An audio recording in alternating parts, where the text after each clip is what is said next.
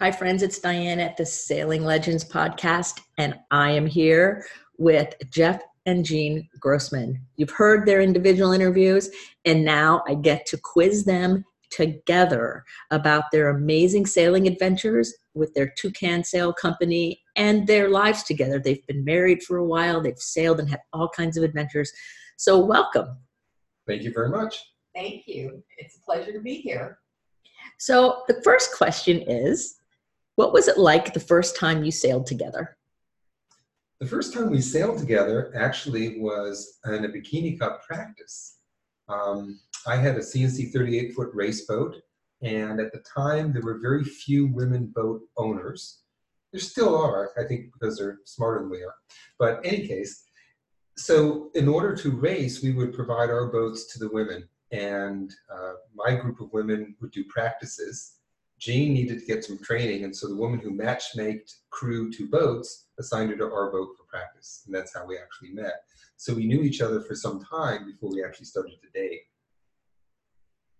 Well, that sounds really exciting. So tell me about the chemistry when you first started dating. Was it around sailing, or or how did that work?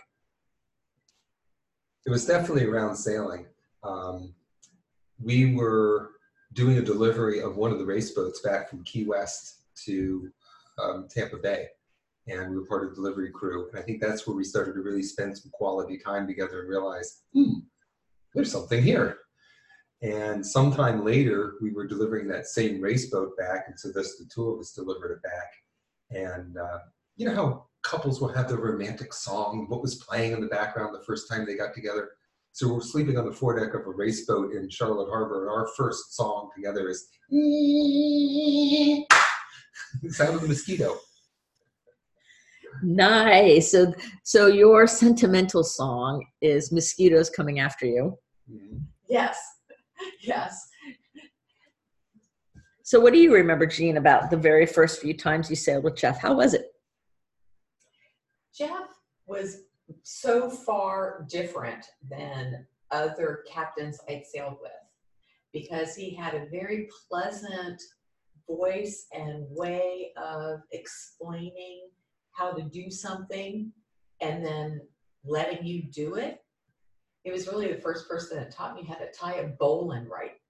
I can't tell you how many times I heard the story of a rabbit going around the tree and he showed me how to do a one-handed bowline and there's something about the way uh, hands-on learning that made it stick in my mind from then on. When i mean literally i've been going years hearing the story about you know the rabbit going around the tree to tie the bowline and i still didn't get it and i didn't know what the rabbit had to do with anything but he just had a really great way and um, never ever heard him raise his voice or yell at any member of the crew. So he seemed to have much more patience um, and just a, a very laid back um, mentality that made it seem easy Oh, that's that's amazing. That's so cool. And when thinking about a bowline, I remember when I was younger learning how to tie bowlines. I think I was like five or something. And I remember hearing the lesson, it's the strongest of all knots. So when in doubt, tie it. It's also the easiest to break. And so you have to know how to do it if you're racing boats because you need it. You can need it for anything, whether you're getting towed or to put around a piling or anything. Without knowing how to tie a bowline, you're kind of in trouble and then I was trying to help a crew. I was teaching a crew somewhere along the line, and I was trying to teach all the women how to tie bowlines because they asked me, and I taught them all, and they could do it by the end of the lesson on that Sunday. We came back to train the next Sunday, and not one of them remembered it. And I didn't teach them the rabbit method. I taught them the one-handed method, and they still couldn't get it. And I laughed and I said, you know, some of these things are essential for yacht racing and sailing in general. And so you two are professionals and you teach people different things and your yacht brokers and Two Can Sail has morphed and changed and everything. Talk a little bit about the initial vision and how'd you come up with this idea? And the name of the company was really is really cool. And tell everybody about it because they've already heard both of your interviews. And if you haven't listened to their individual interviews, I'll put those links in the show notes for you.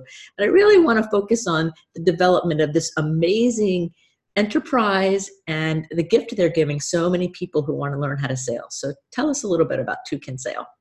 I think our vision came into play after we had taken off cruising on the cruising boat, the Sky 51, with just the two of us and the two cats besides. And we kept meeting couple after couple that looked like they'd seen them, you know, were frozen deer in the headlights, where they had just bought the boat, taken off. They'd never sailed at night. They really didn't know much about navigation. And before you knew it, we had like a flock of followers um, that were watching when we were ready to go because of the weather, um, when we were going to move to a different anchorage. They were like, Can we follow you? Um, we've never sailed at night. It would be nice to have another boat to sail alongside. And so we became kind of this roving coach for many, many couples all the way down to Grenada. And we realized that there was an education system in place to learn to sail, and you got a little certificate that said that you knew sheets from halyards. But once you buy the boat, you're on your own, baby. Hmm. See ya. Good luck with that.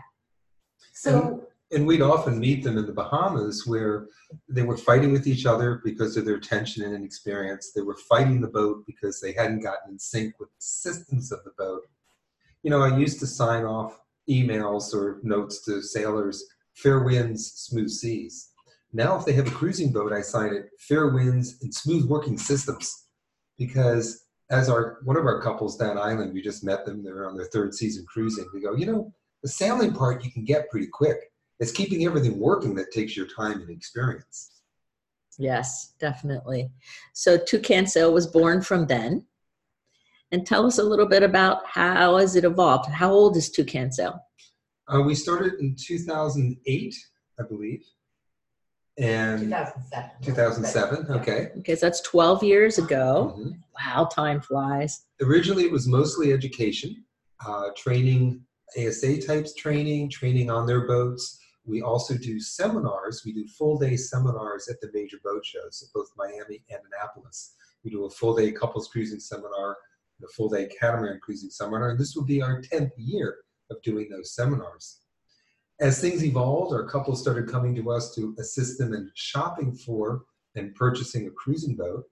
And we realized that, as one of our mentors said, you're doing the broker's job and leaving the commission on the table. You might also become brokers as well. And so we started becoming yacht brokers so we can actually help them do the purchase. And then after purchase, we're not a broker who just sells them a boat and leaves. We stay with them to help them train and learn that specific boat. And then as they cruise, to answer any questions they may have. Oh, so that's a service that's so needed. So I remember earlier you were sharing with me, Jeff, about how you basically are available for anybody who works with you forever pretty much for the Mhm. for their life. They can email you or or text you or locate you probably cruising some cool place to help them out. And that's a that's a service that has great value especially with the two of you as a couple helping them as a couple. Mhm. and you've written a book.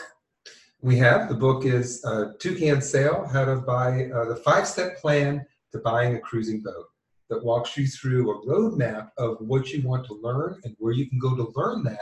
And we tell anecdotal stories in there as well that helps you illustrate those points.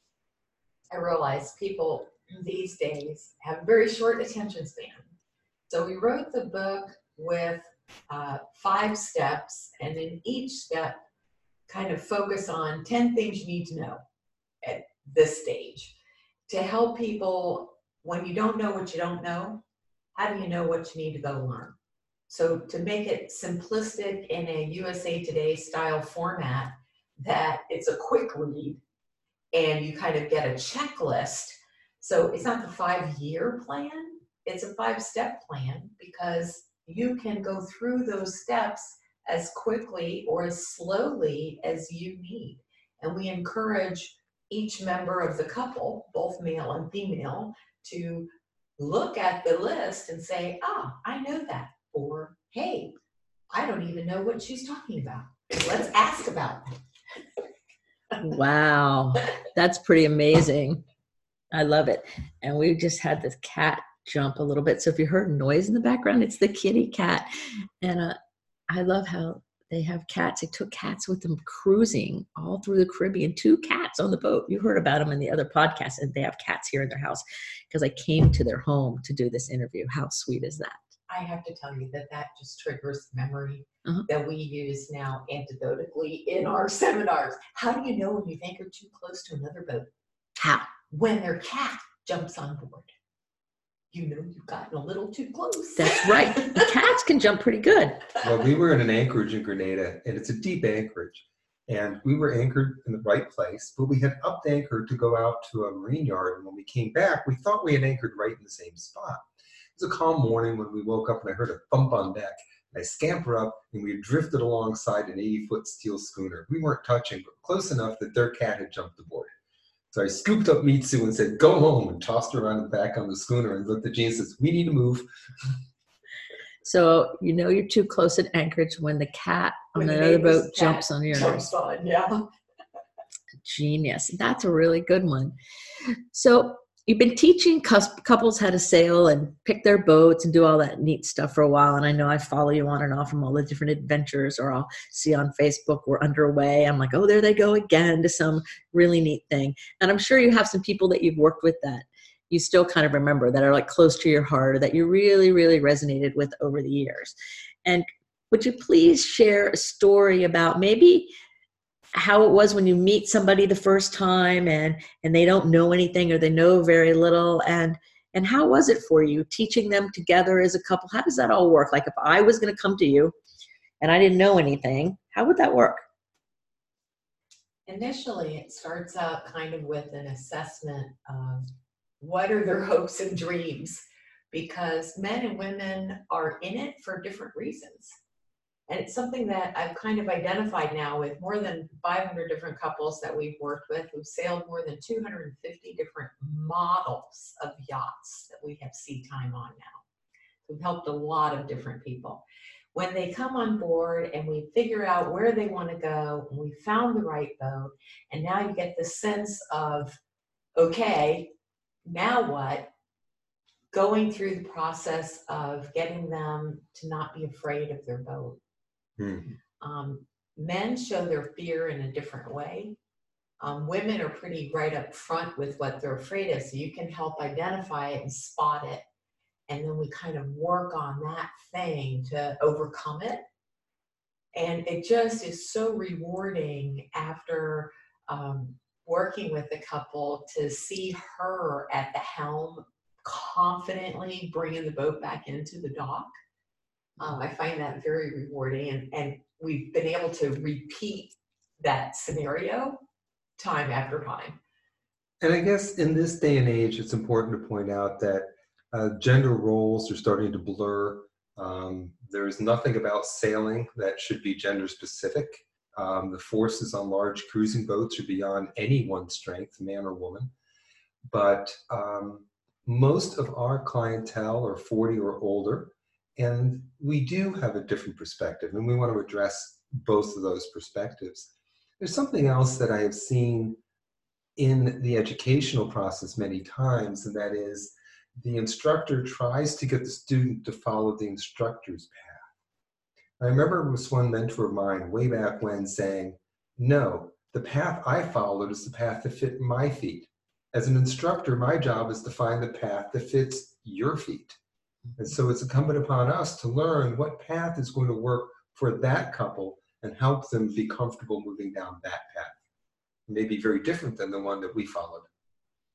Uh, that is a lot of consciousness and awareness and that's one of the things that i personally have respected about the two of you for decades and that is the attentiveness the ability to listen and the flexibility to meet somebody where they are and help them get where they want to go without throwing your personal agenda on top of them. Because the truth is the two of you are so skilled and so knowledgeable that it would be really easy to intimidate somebody but you don't. Because you're so kind and you really want to support somebody in getting where they want to go authentically. Mm-hmm. And it's one of the big things, one of the many things I highly respect about the two of you. and something else that we've done in our seminars, because of the the distance between our knowledge and a beginner's knowledge. We have enough couples now that have gone through our program that in our seminars we'll often have graduates come and talk as a panel at the end. And so now they've been finishing their first or second season cruising, and they are closer to those that are in the seminar just beginning. And the seminar attendees really appreciate those panel couples because they enjoy us and they hear our stories and they get our knowledge, but it's great for them to talk to someone who's just a bit ahead of them on the path. Just like the bridge. Yes. Mm-hmm. Oh, that's amazing. So, is there a situation or a couple that you guys met or that you helped that comes to mind that you think, wow, that was huge transformation, maybe from a lot of fear or trepidation, or one of them had no idea and they were able to kind of work through things. And now you look back and say, wow, that was really, really powerful. we're each thinking of one, so I'll, I'll grab one first and see if it's one Jean's thinking of. This couple was from um, Colorado. He was a commander in the Navy, so he knows the sea, he knows navigation, but he had never operated a small sailboat, so that's where his training came in. She was an Air Force colonel from Oklahoma and going, What's this water stuff? And so it was really his dream. And as we got him on the boat, got him going, and after about three or four days of sailing and anchoring and doing the different maneuvers, she looks at him and goes, I understand now. This is great. It's my dream too. And you could just see him light up and go, Yes! Ah, she converted. She's bit by the bug. We're Yep. good. Yep. Oh, that's really neat. And I bet you guys lit up too when that happened Absolutely. because you know the joys of of having that shared experience together as a couple and to see both of them finally in alignment together that had to light your hearts up too And a few months later, we're coming home from a particularly tough passage. We're very wrung out. And we get an email from them saying, We just did it. We made our first sail on our own, anchored overnight, did it on our own. We are so happy and proud. And that just lit us up. oh that's great And I'm probably thinking um, more recently of a couple that we helped that have four kids. So talk about a transition. They're moving from uh, the North Pacific Northwest to Florida. They have done, the husband has had um, quite a bit of experience, including um, sailing one of the Heineken Cup boats um, long distances across the North Atlantic and um, she's had one week of a charter boat sail um, without the kids in the BVIs, which is all like, you know, paradise. And so they've now bought a 46 foot catamaran in which she's going to move her four children onto this boat. She's never driven a boat before. And now we're going to homeschool the kids. So talk about some pressure. Yikes and working with them, the family, the couple, and getting her confident where um, they've gone off on their own and went over to the Bahamas and they've now come back to the marina after one season. And she, the husband says, I never dock the boat. She drives the boat all the time. Oh. it's like so awesome to go from zero to live Livermore cruising, homeschooling the kids, and keeping everybody happy and moving forward on the boat. Um, so they're very close to their first step, having one season in. I look forward to following them on their travels. Reminds me of the last one that uh, is a year ahead. Another family with four kids, and they bought a, a Leopard 45 from us, and they've now crossed the Atlantic, and they're over in Spain and Mallorca. And it's so so rewarding to hear the tales of them already cruising through the Caribbean and now crossing the Atlantic the hard way from west to east. So Uh, even though our company is Two Can Sail, we focus on working mostly with couples. We do work with families. And Jean says I relate to the teenagers very well because I still am one. He's usually friends on Facebook friends with all the teenage boys. somehow i understand that perfectly. So i just i just find that so thrilling and exciting that you get to be on like the ground floor of helping people realize their vision. And you know my company is visions applied helping people live their vision. And to spend time with the two of you you're living your vision. So what do you see for the future Well, I hope more of the same. One of the things as we grow our Two Can Sail, one of our clients actually said we have a tribe. So as we grow our tribe, as Jean said, they're almost in every port and we're able to introduce them. So as this gets larger and larger, we're, we're reaching a nice critical mass. So the future, I hope to continue to add more, to have them doing more of the training with each other. Um, we're actually getting some of the couples that have graduated all the way through our program. We're turning around and asking them to mentor some of the younger couples coming in, younger as far as experience level. And that's exciting. Um, as we age, I'm hoping that we'll do some of the less uh, rigorous portions and focus more just on the seminars and some of the brokerage aspects. And eventually, our couples will come back to us and ask them to start selling their boats, which we'll certainly be happy to do, and find other good new toucan sailors to pick up the baton from them. Oh, that's amazing. So, do you have any plans to just go cruising, the two of you? I think it's interesting to find that um, when you study all the different couples that we work with, a normal path of the progression is they've uh, retired and then moved on the boat and lived there what they've been dreaming about for 20 or 30 years. And they do this for three to five years. And then they want to sell the boat and move on to the next adventure. Um, for us, we had our cruising boat for 14 years, almost 15 years. And we've had the pleasure of visiting 82 countries, 83 now. 83 countries, and sailing in so many different places in the world that um, I don't have like a burning desire to run out and buy another boat. What I would love to do is go visit all of our toucan sailors that have just transited the Panama Canal and are now in the South Pacific because that's one area of the world I haven't sailed. And I would very much like to go and visit my, my friends in Tonga and Fiji and, uh, Tahiti. and Tahiti. And so I would love to do that uh, as far as any next step.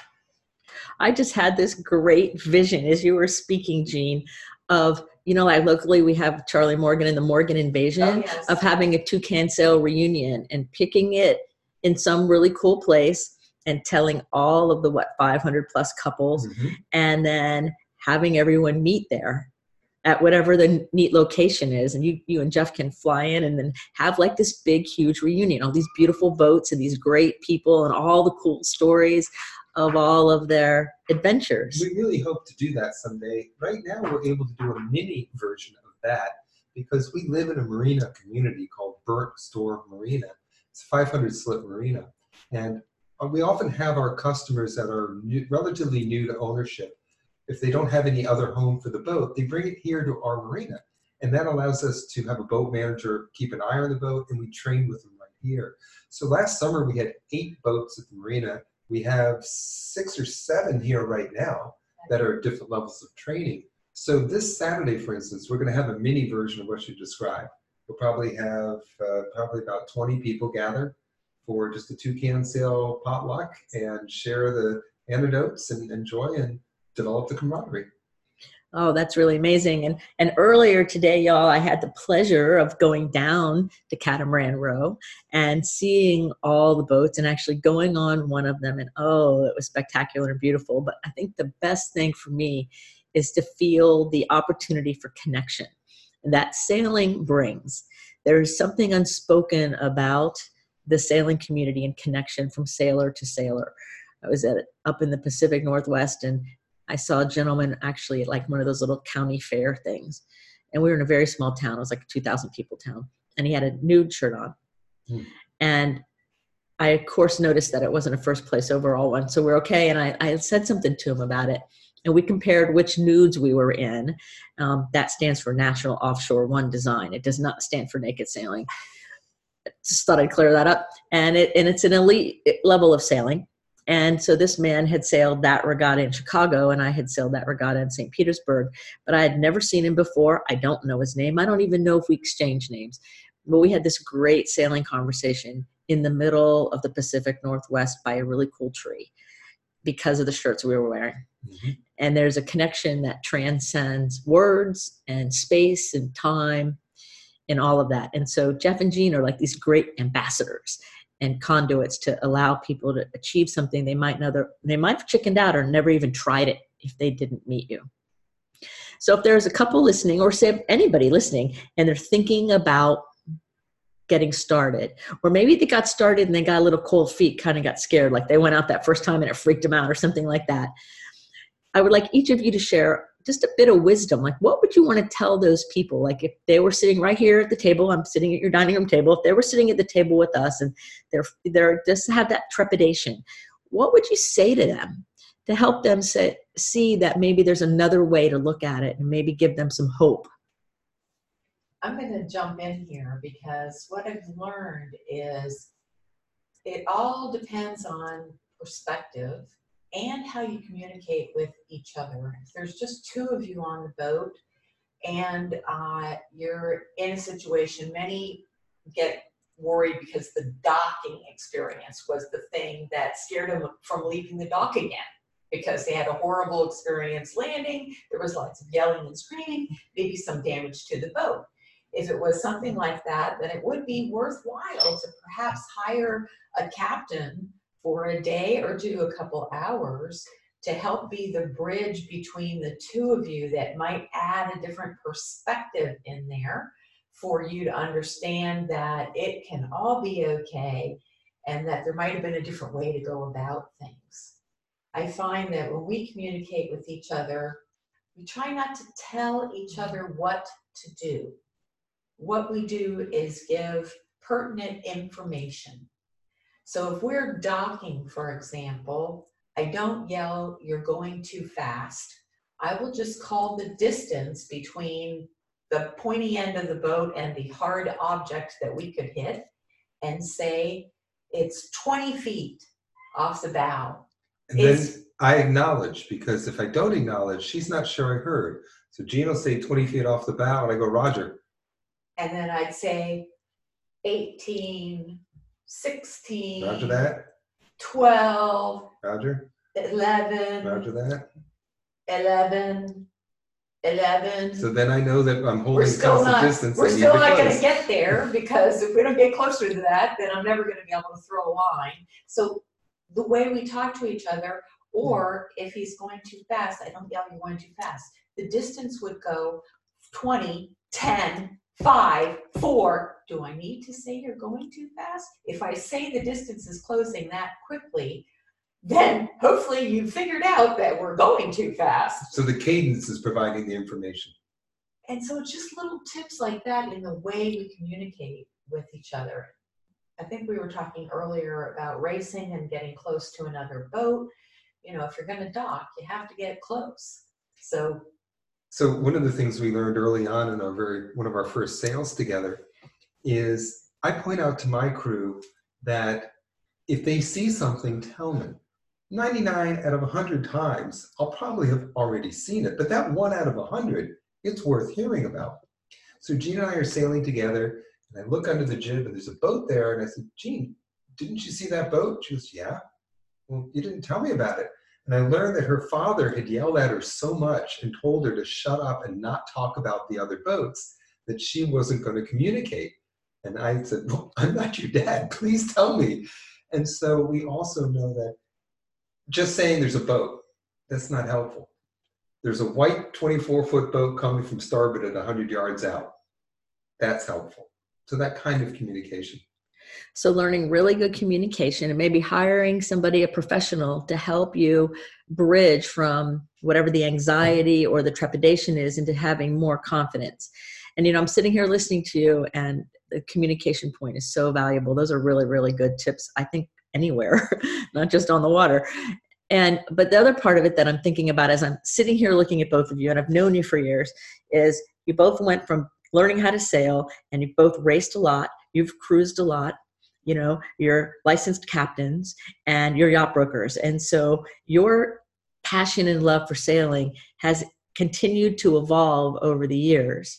And so Two Can Sail and all that you're doing around all of that is part of that evolution of being the ambassadors and spreading the joy and love and amazement and skill necessary to be safe on the water. Not only safe, but to enjoy it. Yes. To have fun because that's the whole point of cruising. It's supposed to be fun.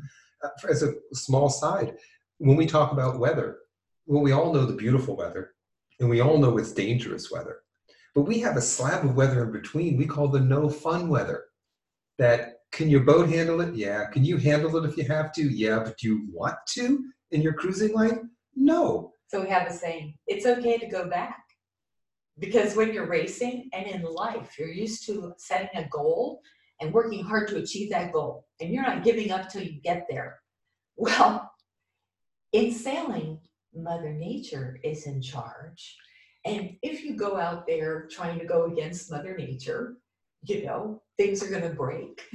It's going to be dangerous. So there are times when it's prudent to turn around and go back. There was one time we were sitting off uh, in the Dominican Republic, anchored out, and we had been listening to weather uh, forecasting, and there was supposed to be a downtick in the wind for us to go ahead and beat our way to Puerto Rico. And we left with another boat uh, just after sunset. We always record our tracks on our GPS so we can retrace our route even if you can't see. Um, thank goodness we do that because we went out there, we had another boat following us. We say there's a guy following you, and usually he carries like a five gallon bucket. And every so often he goes and sprays you in the face with a five gallon bucket of water. Well, that night that there was supposed to be this downtick, the guy had a 55 gallon drum and he was spraying us. So we hailed the other boat and we said, Are you having fun? And I'm not having any fun. this is horrible. And we're like, You know what? I think we should go back. We can do that? Yes, Yeah. we can. We'll go back and wait a day. The weather will change. And what a difference a day can make. A day later, a fleet of eight boats left Luperon, and we had a beautiful, ended up motoring, but in flat calm, right to Boca No problem. Oh, that's amazing. So in cruising sailing, you can go back. It's okay. And it's it's like it almost feels like a foreign concept because you can't go back in life. You set a goal, you can't really go back and you can sabotage it, but not in that same way, you know, and just wait for another day and pause. Mhm. You know, in some sports there's kind of like, you know, football, the running backs can like stop for a second to get a hole in the offensive line or something like that. And so it's really about that perspective and that understanding that you have so many flexible choices to make sure you're still having fun and you're safe at the same time. And it's really okay if you wait another day. Another quick example is some very good friends of ours said that they had planned to spend a year crossing the South Pacific. They ended up spending seven because they were having fun. But in the entire time, they tacked once because they said, hey, if it was upwind, we didn't go that way. We either didn't go or we went somewhere else. And their plans changed based on which way the wind blows. What a concept. That's the beauty of cruising, where Mhm. when you're racing, you have to follow the course no matter what you have to do. Yep. And, you And know, you will go out in that weather because there's a plastic trophy at stake. That's right. Except there for a while though, we got sterling silver trophies Ooh. and when we were sailing Florida Ocean Racing Association. I still have a lot of them. Well, we still have a lot in the trophy case there. Yes. Yes. To to be in Jeff and Jean's home is like memory lane for me and it's just amazing all the experiences and everything. And so I'm wondering if you either of you have anything you want to say before we end the show that you would like to just put out there. I'll make make sure that I'm going to have the links to all of their information in the show notes. So if you have any interest in following them or learning from them or connecting with Jeff and Jean, please do that. Tell them you heard them on the show. And if you haven't listened to their individual interviews when you're hearing this one, go back and listen to them. That, those links will be in the show notes as well. I would just say if you're new to the sailing lifestyle, invest in it if you have the time because it is a wonderful community, it is a wonderful lifestyle. You'll get exposed to experiences and people and environments that you never thought you would, and you'll see places that you never thought you would, and you'll see them from a perspective that is just so wonderful. Uh, some of the experiences I've seen at sea, um, dolphins outlined in the sparkles of fluorescence leaving trails behind them at night with the boat soaring sparkles into the air like you're in Disney World. Things of that nature that will stick with you for the rest of your life. Mm, yes. Don't be afraid.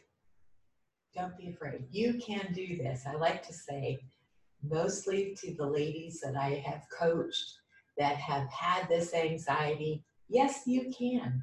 Yes, you can do it. And if you go at it with that attitude that, okay, I'm going to give it a try and set little small goals, then as you accomplish each goal, you gain confidence one step at a time. And before you know it, you're doing it. Oh, that, that's brilliant advice. And it's true. Everything they're saying is true. That some of the experiences and sights are breathtaking and awe inspiring, and there's really no words to describe them. So thank you, Jean Thank you. and Jeff, for being on Sailing Legends podcast numerous times already. I love it. Thank you so much. Thank you. Thank you. We look forward to hosting you on one of our next adventures. Oh, that'd be really fun. So you've been listening to Jeff and Jean Grossman from Two Can Sail, good friends of mine for a really long time, skilled sailors and people with a great deal of wisdom. So if you're interested in what they had to say, please follow them or contact them and let them know you heard them on the show and see how they can serve you. But in the meantime, may you have fair winds and following seas. And until the next episode, be well.